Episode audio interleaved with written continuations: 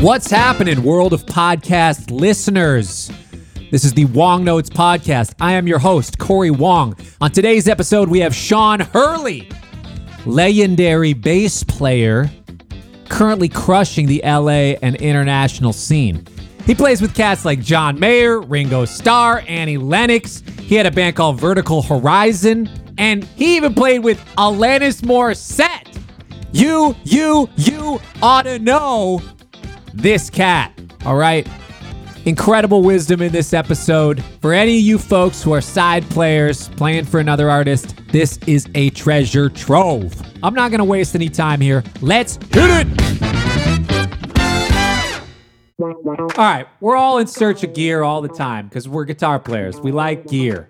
Okay, musicians in general. They call it GAS, gear acquisition syndrome, if you will. Now, let's say you're a little gassy. Okay, sorry, that was bad. But I had to. I got I got one product I want to suggest. A Stratocaster. Now, hey, hey, hey, hey, come on, that seems like the most basic suggestion. But I'll tell you what, Fender's making some dope instruments right now. I've been playing a Highway 1 Stratocaster for the last I don't know how many years. But I did get this new American Ultra Series guitar. It's really awesome. I mean, it just is. I, and I wouldn't be telling you this unless I actually thought so. You probably seen me on their little ads. They're popping up in your algorithm, which I can make an educated guess on because you're listening to a guitar podcast. So there you go. And I'm not the kind of guy who normally uses a humbucker in the bridge, but this guitar, the humbucker is amazing. It's got this coil tap system where you coil tap it and it splits into a single coil, but it doesn't do that thing that a lot of other coil taps do where it just gets quieter and thinner because it's gone from a humbucker to a single coil. It's got something built into it where it compensates for that, which I love. The other pickups are the ultra noiseless pickups, which are great for session work because you're not getting all the buzz and noise in the background, and especially when you're just playing quiet. Or if I'm on stage and I don't turn my volume off, I don't get all the same amp buzz because of the lights around, whatever. Great pickups, classic strat tone, bubbly warm top end. It's got the bite, it's got the power. That strat is dope. Great guitar. Check them out. They got if you play bass, hey, tell you what, you better believe I got that Ultra J bass to get my Jaco Rocco on, thumping away these 16ths. All right, you're here for the interview. Let's get to it. Sean, dude, thank you so much for doing this. My pleasure. It's an honor to be here. Well, a lot of the people that we are interviewing are guitar players, and I have some bass specific questions for you Ooh. and some approach questions. So, the first one would be because a lot of people that are listening are guitar players, can you tell me what is the biggest mistake that you hear guitar players make when they pick up a bass? Uh, it's it's usually just the touch is wrong, and they're not committed to it, or they're thinking about everything that they could do with a guitar, and it's all right there on the bass. So you could play all kinds of amazing notes, except often overlooking the easiest. Hey, man, just lay down a root note with conviction, and boom, there we go. Will everyone would love you more? I love that. What do you think is the biggest difference in role between the guitar and the bass? What is a mindset change that a guitar player could take? It's so tricky because it, it, it depends on the genre you're in and you're doing, you know, what what task are you trying to accomplish? But if you're trying to make a groovy bass line that people are going to get into, if you mute everything but the bass and the drums, then usually it's just commitment and you've got to dial in like a simple line. I think there's so much access that guitar players have to what else could be happening above that root note that they often just get you get lost in too many options, too much improv, too many permutations on something where bass players often it's like, man, come up with a great idea and stick to it. And then 3 minutes in, if the song is still going, then change. And it's usually it's like vocabulary. Guitar players don't have the vocabulary of bass. It's just simple stuff, simple conversational stuff that prevents you from even speaking a foreign language. But that's what it's all about. I dig that. That being said, the approach on the bass, playing root notes versus playing lines versus melodic parts, do you have a go to on when you do one or the other? And within that, if there's some go tos on what to do, what to look for playing root notes versus lines versus melodic parts. Yeah. It starts with number one, what song, yeah, it- it- in terms of approach of like what, how to not just play the simplest thing and, and be boring, but also give it a, the right amount of spice and pepper.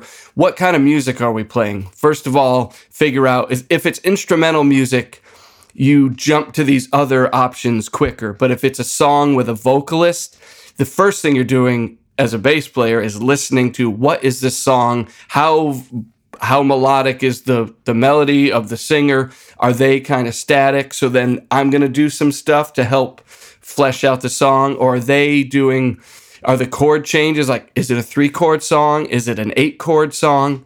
that usually dictates like what is needed from me to make the song not be limp and undynamic just trying to fill these gaps and sometimes when you got new guys playing a song and you might go for something. It doesn't matter what instrument you're on. If you step out and someone else has already stepped into it you start to have that conversation with yourself and go all right they're doing more so i don't need to do as much. Or you know until you get familiar with the vocal melody is that first pass for me, if I don't know what's coming, I got to lay low and look for my opportunities. The first thing is let's lay the foundation, build a frame, flesh it out, no mistakes, make sure everybody knows where the chords are changing, make it feel right, make all the emotional moves of the song that the chords dictate. And then if there's that gap where, like, God, that'd be beautiful if there was a little line here, or there'd be if things aren't too melodic, then maybe I'll call upon the bass to be a little more melodic. Usually, this stuff is like, what's the genre? Are we Beatlesque? Are we heavy? Is this who's taking the lead on this? Is there a soloist? Do I have some interplay with some instrumental section where I want to give a little bit of life to? It's it's all these subtle little things, but it's you know we're talking about a line or a melody. You might be filling up only two beats, but it can be a game changer.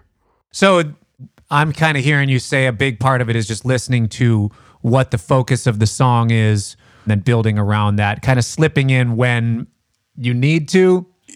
Yeah, it it right. And sometimes that is it's like this is a conversation. I I learned it a little uh, on the job like all of us like you don't have to be a mind reader. And the couple times when you show up and you got new players and maybe I stepped into something, I find this tends to happen more in a rehearsal setting where we've learned the songs, we know what we're doing, and now because we're playing live, we might be leaning into it a little differently or stepping out a little more. And there, there's times it doesn't happen much in the studio, but but the same thing could happen where two people step into the same hole and there's only room for one foot. Yeah. So and that's usually you you're looking for an artist or a producer or somebody who's in charge to go, "Hey, I like what that does. So can you lay down and let this guy take it or you know what? Let me have a bass melody there." And just being open to this is uh, involves being able to communicate with the people you're playing with to listen to know the song. And, and when we're talking recording you've got to learn it pretty fast. One pass two passes you're starting to figure out okay can you sing back the melody? Can you could you tell someone else who just walked in hey the song goes like this. I think that's an undertaught skill set that certainly bass players never get to it. Like we're never being told hey, what are the lyrics? We're never being asked, hey, what are the lyrics to the song? What what is the the bridge phrase? Like, can you sing the bridge of this song to me? And if you want to play music with other people, that awareness I think is so amazing when when you can and I've only done it in the last 10 years where the first 10 years I'm just trying to nail the chords and blah blah blah. Then I'm going, hey, this music is awesome. I like it. I'm going to sing along to it. I I found myself singing along to songs I've known for years as I'm playing them, and I've just gotten better at going, ooh, I I've even heard songs that I've recorded and gone, wow. If I had been listening a little closer, I would have maybe changed my little melodic run because I would have grabbed something that had been hinted at by the singer. But I was just thinking like a student and just grabbing, okay, it's G major. I got some great juicy G, B, D's. I can do a little something McCartney in there, whatever. So listening and actually, you know, processing it. And then it's the art of the improv. Like, can you hear something and then play it back and have a conversation?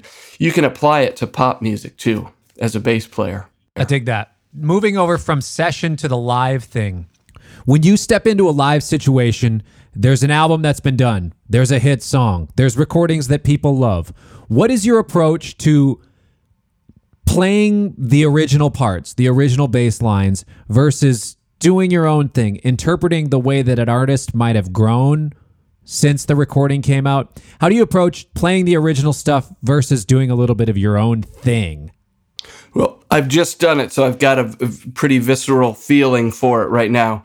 Usually you get the word from the artist, like, hey, blah, blah, blah, and we're doing these songs. So it's pretty easy to go, is this song, has this song been recorded a year ago, six months ago, or are we talking about a song from 20 years ago? Usually that can help you decide, like, how, how note for note am I going to be? And then some songs, like, I had to learn Vultures to play with John Mayer, and that had been recorded.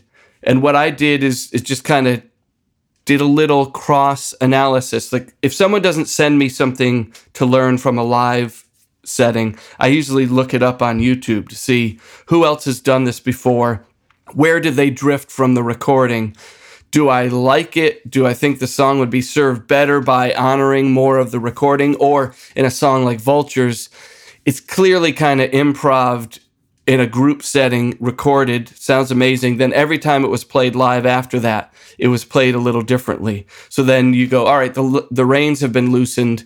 It's not like you have to play note for note.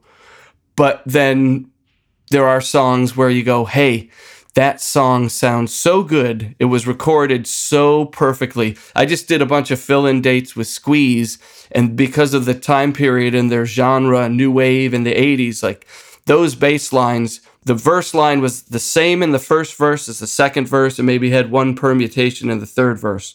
So when I went to listen to it and I heard the live recording that they sent me, it's like this is a note for note situation. So I wrote it down note for note, was prepared to play it note for note, show up at rehearsal, and they might go, Oh, you can feel free to take some liberties here. Or we run it down and I played it note for note, and they go, I loved it you know, usually you also get your marching orders from what are they sending you to prep. If they only send you an album version, you kind of go, "Hey, this is this is all I got to go on." But that's why I do the little extra research with YouTube. Usually, you know, everyone's recording shows and if if this band has played before, if this artist has played before, sometimes I just do it to check did the arrangement or the key change. And I know you know, a lot goes unsaid when you're in pro world where they go, hey, we really love you, know, whatever. You get the gig, you audition, whatever it is, they call you up, you get the gig, and then they tell you these are the songs we're doing. And maybe they guide you to a Dropbox folder with the live stuff. But what I did with Squeeze was they sent me, all they sent me was a live recording, mm-hmm. which was great. But I wanted to know what it sounded like in 1983. So I went and grabbed the recorded version. Then I went and listened to the live version. There'd been three to seven different bass players in the interim from then. So I figured, hey, let me see where, how far have they drifted? Has this key changed? What's the same? What can I pull? I tend to, to like to and have been praised for doing stuff note for note. Just because when I hear a song that sounds perfect recorded, like I just want to honor that and I, I love it to be able to do that. And then I have human limitations where I may just be drifting about because I don't have the same, you know, licks and vocabulary that whoever recorded it did. So any improv things might be my own.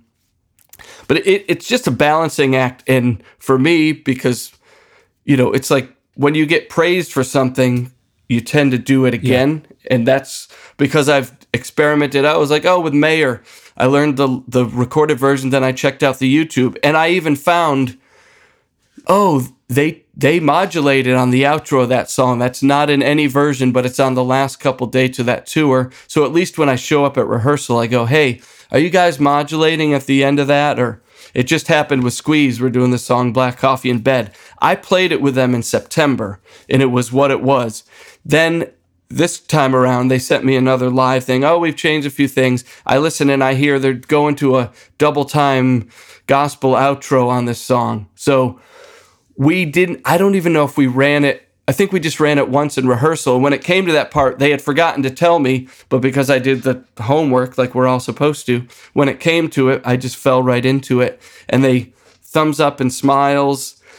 That's the kind of stuff. If you have time to do the homework, I encourage Yeah. everybody to do it, even if you're creating more homework for yourself, because being aware is the, the, the name of the game. And every artist I've ever worked with appreciates your level of attention to detail in their music. Totally. And I would imagine that also if you're coming in first time working with an artist, it kind of eases them to know what kind of person you are, what kind of professional Yeah. you are. And yeah, just those things where it's like, oh, shoot, the MD didn't tell us we're doing two modulations. You're like, oh, I, Exactly. I got it. Right. You all of a sudden put yourself in a completely different class of musician Yeah. just by your preparedness. Right. I have been yeah, my my appreciation level has gone up immensely because of that where they don't even know what they forgot to tell me. Yeah. Cuz for a lot of artists they're just living in their own world day after day even if the song is a new one, they've played it many, many, many, many times. So as you're coming in new, you want to try to get up to speed. And every time I've done the extra bit of work, like you're saying, and I've seen my friends do it, Yeah.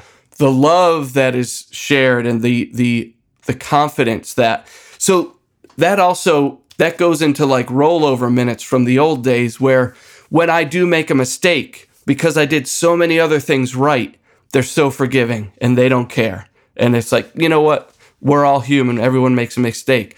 But if you kind of go in unprepared and blah blah blah and the confidence isn't there you start making two or three mistakes and then they're like do we need another rehearsal? Did we pick the right guy? Yeah. Do- you know, they, they, it really goes a long way. And I've heard, I've met some dudes where they, I guess there's different philosophies, but some people don't expect to listen or learn the songs until rehearsal. And that came as a shock to me. Nah, man. And I'd Yeah. seen it done and I was like, wow. I was like, this is insane. Yeah. You know, I don't, for me, I don't know I don't know how that concept ever got passed down because everyone has limited time and with budgets and everyone's you know budgeting days and hours and what's it going to cost to rent out SIR to rehearse and this and that. You show up and you know it, you're not getting paid to do this extra homework but it is so valued. And I think ultimately I've probably worked days weeks months years longer as a result of that little bit extra hour of homework that I did in preparation to then put the artist at ease. Well, yeah, and then you also get the reputation of being the guy who's always reliable. And then you're in a situation where somebody got sick or they lost their passport. we need a bass player to, to come over to Europe with us. Right. The flight leaves tomorrow. Sean's the guy. He'll show up prepared. He'll learn all the music. He'll know all the versions. Right. And, and, and I've, I've heard it from other people. It's like, oh, this drummer, this guitar player, they, you know, they came in and they nailed it. And you want that reputation. So everything you do to, to fortify that doesn't matter the instrument.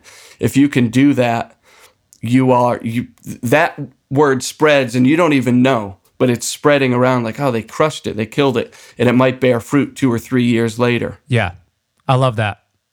And it's also, it allows you and the artist to be able to play less mental defense about the thing and just relax into the music and relax into what's happening. Right. And it, you know, for me, that's the joy of it is when, and I don't mind doing charts. It's like if you limit my time and, and the pressure is, is high, then I'll make charts. And if, if, you know, I see a lot of iPads on stage and I never mind it, but if I can play from an area of confidence, I prefer that Totally. to you know uh, any any doubt it's like oh god we you know what that stress feels like on stage and it's just it's terrifying. It's like walking a tightrope. And then when you you know i've i've had somebody once say i was just filling in for two days this is a local la LA gig and i played the gig and i had charts this is before the ipad revolution and i you know we nailed it we had charts and people had computers going you know it, it the the music stand blended in on stage. I didn't think it looked Yeah. weird, but they th- th- we had I was going to do two gigs with them, and for the second gig, they asked, "Hey, would you could you memorize the stuff?" I just couldn't do it, and it was like a fifty dollar gig. Yeah. You know, it's like I I don't have time. I, I can't. We're not going on tour. This isn't a life changing gig.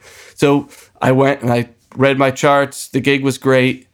Then another time, the gig came up and I couldn't do it, and someone else went to play bass, and they uh, the word I heard from the keyboard player later was like, well, we asked him to memorize it, and because there's limited time to practice and rehearse and everything, he did he couldn't memorize it. But it turns out we would rather have someone reading charts and play the right notes than have someone without a music stand play the wrong notes. Yeah. How about that? Well, what I always tell the younger musicians as well is that you might be the best musician in the room and you might think that your talent can get you through it.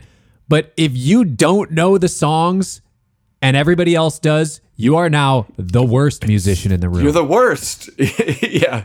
And the opposite is Yes. true, where if you feel like you're the worst or the least capable musician, whatever, in the room, the amount of preparedness that you have can actually carry the quote unquote better musicians through the gig. You will be much more respected and you'll be able to carry yourself with a different kind of confidence. Yeah. In that way, you are the reliable one Yes. that people start to turn to and they're looking at you when, oh, I can't remember how this ends. And that kind of pillar of strength, especially if you're in the rhythm section, Yeah. that is so valued and that will allow you to just work with everyone that has heard of you and hears about your hey man you know like there's everyone has their limitations. Doesn't matter how amazing you are you have limitations. So if you fortify those limitations by having these great you know work ethic great personal skills i always try to bring extra stuff extra pencils extra paper i used to carry and i still do i've got extra cables extra iec like i've been at gigs where someone's like oh god i don't have the power cable to my amp head and I like they turn to me and go, "Hey, Sean, you probably have three extras." And sure enough, I've got a couple. Yeah. because it just it's like it behooves you to go, "Hey, anytime you've seen something narrowly uh, mitigate a disaster, prep for that next time." Like I've I have guitar strings hanging around and would have them at the studio. One time at my studio. I, I left some extra straps there. I wasn't there, but Ry Cooder was, and he broke a string and didn't have any. I'm like, oh, just go into the file cabinet, grab. I got some nines and some tens and some elevens in there. Just you never know, and this comes with age and just Yeah. like man, you never know when you're going to be a hero to someone because you got a capo. Yeah. I once had a slide that I l- gave to the guitar player in Coldplay because they were at a gig and I was playing it with somebody and the guitar tech I heard him go, "Man, we we oh, we don't have a slide." And I happen to have one cuz one day I was like, "Oh, I should buy a slide cuz maybe I'll use it." A lot of slide bass. Yeah, it, lot of it's a it's a big parts. call, you know, because there's fretless and then there's slide bass. It's like it's just a one level above fretless. Yeah. And it makes you such a such a bigger asset too on all those things. Whether you're the guy that has some extra stuff around and has that, or it's the guy that you can always count on to be like, hey, is is there an extra push on the second verse? Yeah. yeah, yeah, yeah. It's there, but it's only the first half, and it's only on the second verse. You know, if, if you become that person in the band, that's such a uh, a great position to hold. And also, I mean, with that, there there becomes some responsibility that people could say, like, "Oh, that's not fair that I'm the guy." But if it's one of I- those right. assets that you have, Right. If if well, I think it, everything gets easier the more you do it. So Yeah. by becoming like that's who you or I are naturally, and then when you do more of it because it is rewarded, you find yourself going, "Oh, this is." This is good, but then now I've memorized or I've memorized the little subtle details of like, oh, that push and blah, blah, blah. It's so much easier for me to remember that stuff because I've Yeah. made a 20 year career of going, oh yeah, where is what's different about this? Oh right, it pushes only on the second chorus. Great. I mean, there's one song that I just played with Squeeze, and there, it's called uh, "Another Nail in My Heart." So there's just one time. The whole progression just happens. I think it's four times, and there's only one time where it pushes one. You know, the the the one chord pushes only once, and it's the second half of the solo, when you come back around to the progression, it pushes that one time. And because I know that and it's easy to remember that, every time that song comes up, and the first time I played it, and the drummer's looking at me to let me know, hey, this is that one time, and I've been doing it for 20 years, and, and I nail it. It's like, oh, great. Now we we smile at each other at all these subtle moments because like totally. I got it, I got it, I got it, yeah. and it's fun when it's just you get better at it. It's so much easier to do when you've been doing it for 5 10 20 years. You usually figure this stuff out when you're a student in class. Yeah. Like whether it's academics or even music. If if you have whatever your strengths are people tend to notice. And maybe you're the kid that people copied your homework. But the approach or the mindset i would take is i don't mind who copies my paper because i am benefiting myself first and foremost. I'm doing the work. I am, you know, provided you're not turning in something and then everyone gets in trouble for cheating. But just saying, yeah. it's like, yeah, I listened to the song. I know how it goes. I'm happy to share my knowledge because it's my knowledge and no one can take it away from me. I'm happy to share. Yeah. And the reward of all that work is that moment that you share with the person in the band who says, "Oh my gosh, you have it!" and then you have you it. You nailed it, and you exactly. guys share a moment. That is a that is a fun thing I'm doing right by my craft. I'm doing right by my job. I feel good that I'm in service of this band and this song and just the craft of being a musician and a bass player. That's cool. Yeah. It, and it makes, you know, this is where all those offstage moments, which tend to be, you know, several hours, I don't know, we're talking 12 hours where you're waiting around to do the thing.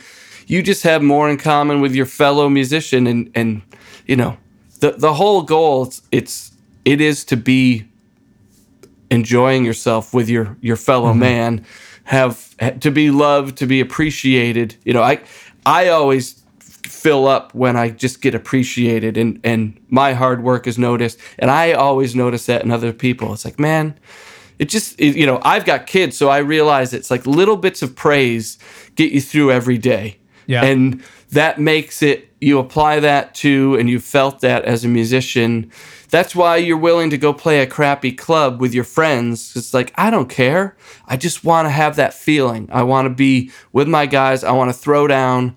I want to, you know, try to lift it up to the rafters because it's the same feeling when you do it like that that you do at Madison Square Garden. All right, folks, this is a fun conversation. We got to pause for a second. I told you about the Stratocaster at the beginning of this episode. Now I'm here to tell you about that American Ultra Telecaster. That thing is dope. All the bite, all the crunch, everything that you want from rock to country. I use a Tele for that Prince rhythm sound. It's great, and the American Ultra right now is my axe of choice. Okay, let's get back to it. I want to shift back into some practical bass yes. and music things. So, Obviously, the bass player drummer locking 101 is the bass and kick connection. But there's there's two sides of this that I want to uh, um, approach and and hear your hear you talk a little bit about. One is attacks and one is releases. So on the attacks side of playing, a lot of people will consider time feel do you feel it right on the grid? Do you feel things a little behind, a little ahead. Of course, certain genres and certain songs call for certain things. And of course, a drummer is, I guess, first and foremost, going to be the one dictating right on the grid, playing a little behind or ahead. And then right. the other musicians around kind of fall either they they have a different level everybody has a different level of awareness of that how do you approach when a drummer is playing right on the grid, behind, ahead. Can you talk a little? Let's just first half. Let's talk about the attacks side of things. When you hit the notes, how you uh, approach that, and then at the end of it, uh, if you could talk a little bit about releases. A lot of people, especially what I notice about bass players, the ones that have my favorite grooves. It just feels like the releases of the notes are always in the right spot. Right. And that's this is all into the subtle arts of, you know, what is feel, what is what makes music feel good, what is this. Yes. But I did a lot of study before the grid was a visual thing. So a lot of the you mm-hmm. know what you would hear this is what you'll have to do and then you go into record onto some tape and so your your eyes are closed and you're trying to go what what's happening when i'm feeling like i want to land with the kick and then when I what I discovered for me, my global setting before I start to change preferences is just to be a smidge behind where the kick goes so that we we don't uh, you know phase out each other is the way I, I sort of visualize it now that I've seen it. But every time I've recorded something, I go, oh that that sounds really good, and then I get a chance to look at it it's always and I've had my drummer friends go, I like it when you play eighth notes because you're just a little behind my kick, so that we just go in a nice big poof where and it doesn't matter this is doesn't matter the tempo of this. This is just boom. And it works with whole notes and half notes. Sure. Where you know, I was counseled by younger when I was younger, but working with people to be, oh, lay it back a little, lay it back a little, or hey, I like that feel. And it always, it was always something on the other side of being rushed and nervous. Yeah. So tapping into that and trying to execute that repeatedly t- takes a little bit of effort. And when you can start to see it, you, it's great when you go, oh, that felt funny. And you look at it, it's like, ooh, I know exactly why that felt funny because I was early and everything else I was doing was just a nanosecond behind. And I'm, I'm talking, you know, samples like this might be shifting something, nudging, you know, between 10 and 100 little little samples here, but it is for me great even playing with something that's gridded, even a drum machine. It the bass feels awesome and it you hear it with the full tone that you're chasing by being just a smidge behind, just a smidge. Yeah. But I've played some of these tunes. I mean, a lot of this, I've only toured with X number of guys. I probably only played with eight drummers live in a in a meaningful setting as an adult with with this kind of knowledge. I went from playing with Mayer with Steve Jordan one tour in April like we had 13 days off and then the next drummer was Keith Carlock. And they couldn't be more different in where they apply the beat. It are both are amazing, and it's like now you're getting into hey, which which flavor of coffee do you prefer? You know, which which dark roast do you want this? So I I was able to kind of apply the thing like, hey, when Steve's playing, he's a little bit on the backside of things, so I need to lean in and be a little more of the nail it on the, you know, my version of putting it on the grid. Totally. Where when Keith does it, he's more that guy who's been on the grid. So I can push it back a little bit Yeah. to give it the same overall feel where nobody's rushing, everything feels relaxed because as someone leans in, I can lean back just a smidge. Or if Steve's leaning back, I got to keep it so that I'm propelling the song in a way that doesn't, you know, pull us back into if you lay it back too much, if if everyone's laying it back, and you can hear this when Questlove on one of those uh, D'Angelo songs, I gotta, it's probably the first tune, titles escape me. He's playing as the click, and then it's the backside that the bass gets to lay on. If the drums and the bass all went back, the song is going to slow down noticeably in BPMs. Right. So you have to have that conversation. And this is the awareness factor. I feel as a bass player, it's the job to assess what the drummer is doing. Because the drummer has so much more of the train on the tracks, moving things along, even the tone of his snare. If he's got a deep snare, he's going to dictate, hey, what does this feel like? Bass can do a little bit, but bass does not drive the ship in the way that the drums are capable of. If you have a weak drummer, then I might go, hey, hop on, baby, we're going for a ride. But generally, it's like assess what's the drummer doing? What should I do? If he's leaning forward, I'll lean back. If the drummer's leaning back, I'll make sure that I'm aware of that so I don't pull us into, oh man, we started at 105 and now we're at 100 it, it's you can see it, but also you, the more you spend your time closing your eyes and getting feedback, like it's hard to self-diagnose in the heat of battle. We've all hopped up on stages and we're like, Yeah. you know, the police are the classic example. Like they're playing so much faster, but I've been the guy like this feels normal. Or you you roll a, a loop that you recorded to, and you're on stage. You're like, this feels so slow but it's it was 96 when we recorded it. It's playing back 96, but oh my god, this feels slow. So it's hard to self-diagnose, which is why the more time you spend recording and putting it where you feel it and then listening back and you know, it's it's all about Yeah. training. It's like touch and the dynamic of it. I think the perfect marriage, based on my experience, is let the kick dictate. Like, where is that thing? Yes. That's the version of the grid, even if he's a little behind. Totally. And then just putting the bass where it feels sweet. It's always just a, a split second behind in terms of the way the tone and everything reacts to the ear. I I think that's the perfect balance of it. That said, you know, there are times where you gotta what what's happening in between the syncopations. That Yeah. might be the one and the three, and maybe in between you gotta lean a little bit one way or the other in order to make that feel correct depending on you know this is all listening keenly to what the hi-hat or the right hand is doing to see where you know kicks can be laid back but hi-hats can be sort of placed. This is where to me uh, just listening to the drummer and and trying to see what is his foot doing in relationship to his snare. Yeah. it's it's kind of a never-ending journey. You know what you're how deeply are you able to listen? Because i listened to a recording of me at 22 mm-hmm. i thought i was dialed in and was just destined for glory playing with some guys. We all felt like we are we are doing the good stuff. We would play these bluesy things a lot of 12 bar stuff i heard a live recording of us we had the crowd going nuts playing a bar somewhere I start the song. I like my little groove. It's a Maceo Parker kind of James Brown percolating thing. Drummer comes in so behind me, and we just, neither one of us adjusted.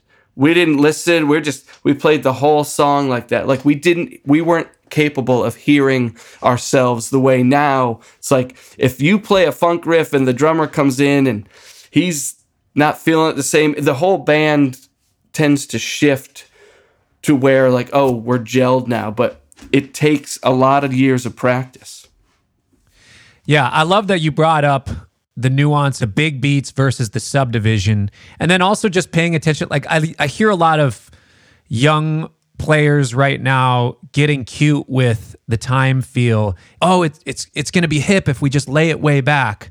And then everybody lays back, and then it's just dragging. It's like, no, no, no, no, that doesn't feel good. You're just slowing down. I know. And I, I- love that you talked about how, okay, if one, if if somebody's doing this, one of us needs to kind of be the anchor to kind of keep the pulse of the thing going, and that's what I found kind of separates it from from it working and feeling good and and and feeling I don't know, like like it works versus feeling sometimes it's like, oh, I get what you're trying to do. I, I hear what you're trying to do.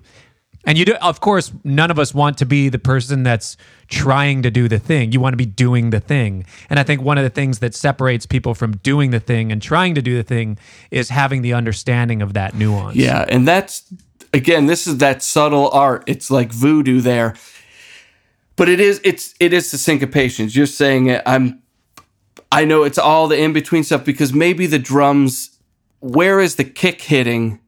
Eh, are the snares on just two and four? The kick could be hitting on just the one or, or something. So it's all this in between stuff you have to account for of the overall feel.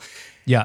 then to, to finish the back half of your query about the releases, I got a major education when I came to LA and started recording as to what the what the release, when do you release, what that does to the feel. Mm-hmm. So it's all tools in the toolbox to go, all right, what is what do I want this to feel like? Sometimes cutting off on the twos and fours if you're playing something that, you know, holds and you maybe drop where the drum hits or something or just being aware of what what spot in the syncopation are you muting your note if there is that? Are you coming off right on the one? Are you coming off on the and? Are you coming off after the 16th note? Yeah. is it you know sometimes you use your body to figure out what feels right. You know you you breathe in and try to go even when you're playing eighth notes if it's one genre you might want them to be even but if it's a different genre you might want to go bu- bu- bu- bump, bump, or bump, bump, bump. Now, if we wrote that, it would kind of just look like eighth notes. This is where the human element comes in. Mm-hmm. What is your attack and release? How how long do the notes hold? You everyone should experiment with it. It's like hit a note. If you just play on beat one and beat three, you if you let it ring one, two, three, four, or if you go one, three, one, three, like I've just done something sort of mellow versus something that could be funky. Yeah. And they're both just hitting on a one and a three. Yeah. But it's, hey, how long is that note ringing? And that's something where if you haven't spent a lot of time in it, like guitar players might mess that up if they're just picking up a bass because they might try to be too funky when they don't need to be, or yeah. they may try to be, they may be letting the notes ring off in this, you know, like, oh, what, what are you trying? What what are you meaning to do there, sir? What is the what what you, you've lingered a little too long. Yeah. It, and and that stuff where this is just part of being a student. You analyze what do I love about this feel? What do I love about that? Oh, I'm noticing he's muting the bass on every snare hit or only on beat four, you know. And, and the biggest place to do it in a tighter world is playing eighth notes. Like every genre sort of has their eighth note lope and trying to master those so that you can give that feel when it's at when it's right. Or yeah. a lot of times I try to sneak in a little bit of the funky lope even if it's a rock song because when there's more going on on top you can't discern exactly what's happening with the bass but you just know it feels a little bit more propulsive. It feels like it's it's uh, moving the thing along with more soul yeah. And the thing about that is you could give written sheet music to 10 different drummers, 10 different bass players or guitar players. And what you're going to get is something quite different each time. You're going to have your favorites, you're going to have your least favorites. And a lot of that has to do with tone, touch, time, feel, all of that. I know. Okay, we've touched a tiny bit on gear. Are you one of those cats who can show up to a gig or a session, use basically any bass, any DI, any amp, and be cool? Obviously we have our own proclivities towards the things we like but are you one of those guys that can just show up and use anything yes and no. I mean there's a certain element where i i tested things out along the way because i've lived through a couple different eras of what this is cool this is cool this is cool. Yeah. And en- enough has passed through of like yeah that used to be cool it's not cool anymore. So along the way and i i had a couple the, th- the through line through it all is if you can play, and I always felt like if I can just play my ass off, I can, I will have different instruments dependent on what I'm able to afford and what I'm able to track down on eBay or what have you. So sure. I'm trying to build my career when I didn't have the same gear that I have now. And I, I like to think it's like, well, what was the defining factor was what I what I play. But there are a couple moments where, hey, you play this instrument, they love you, they love your playing, the sound wasn't right. So I've traveled my own path of, you know what, I like tube amps. I don't, I won't tell anyone to rent uh, something that isn't tubes. Like you can get me any tube amp and I'll be cool if, you know, I go to the hotel cafe, I play through the 20 year old, pat, you know, uh, whatever tubeless Mesa Boogie thing, and I make it sound the way I like it. It's great, but I would never, you know, if, if, give me give me some choices and I'll I'll guide to it. But I I like being able to go, man. I don't need anything. I'll show up. I'll play any bass, and I'll make it sound like me as a challenge. If if I can have my own bass, great. If I can have my own DI, also great. If I can pull this in, but I've, you know, I've played years through X, Y, and Z, and now I'm like, man, I don't want to play through that anymore. But the re- end of the day, I, it doesn't sound that much different. Yeah. There's so much tone in the hands. I've seen it from the guitar players. I've heard it from the drummers. Like they all sit down and they all hit a snare in a unique way. And some you like more than others. But a lot of the gigs I've had to do have been, you know, there's some rental stuff. So I go, all right, in in the rental world, there's these three things. I'll totally fine. I can I can make it work. And I've I just like the idea of not as a bass player. It's like I can just plug in without I don't need a compressor. All I need is a tuner. I can add things. I can add a little drive pedal in recording and you know give things more harmonic interest. But at the end of the day, what I've been doing just came off of a squeeze thing. I plugged right into a a new Fender Super Bassman. I went through a tuner in my Noble DI and I liked the way it sounded. The sound guy liked the way it sounded, and the band liked my tone. Yeah. So, and it was minimal, you know, no headaches, no like, Sean needs this, Sean needs that. Totally. I think as you go up the food chain, drummers, guitar players, keyboard players, they have to be able to say, I need this, I need that, I need a Nord or I need a, a DX7, whatever they're trying to pull off, get the sounds.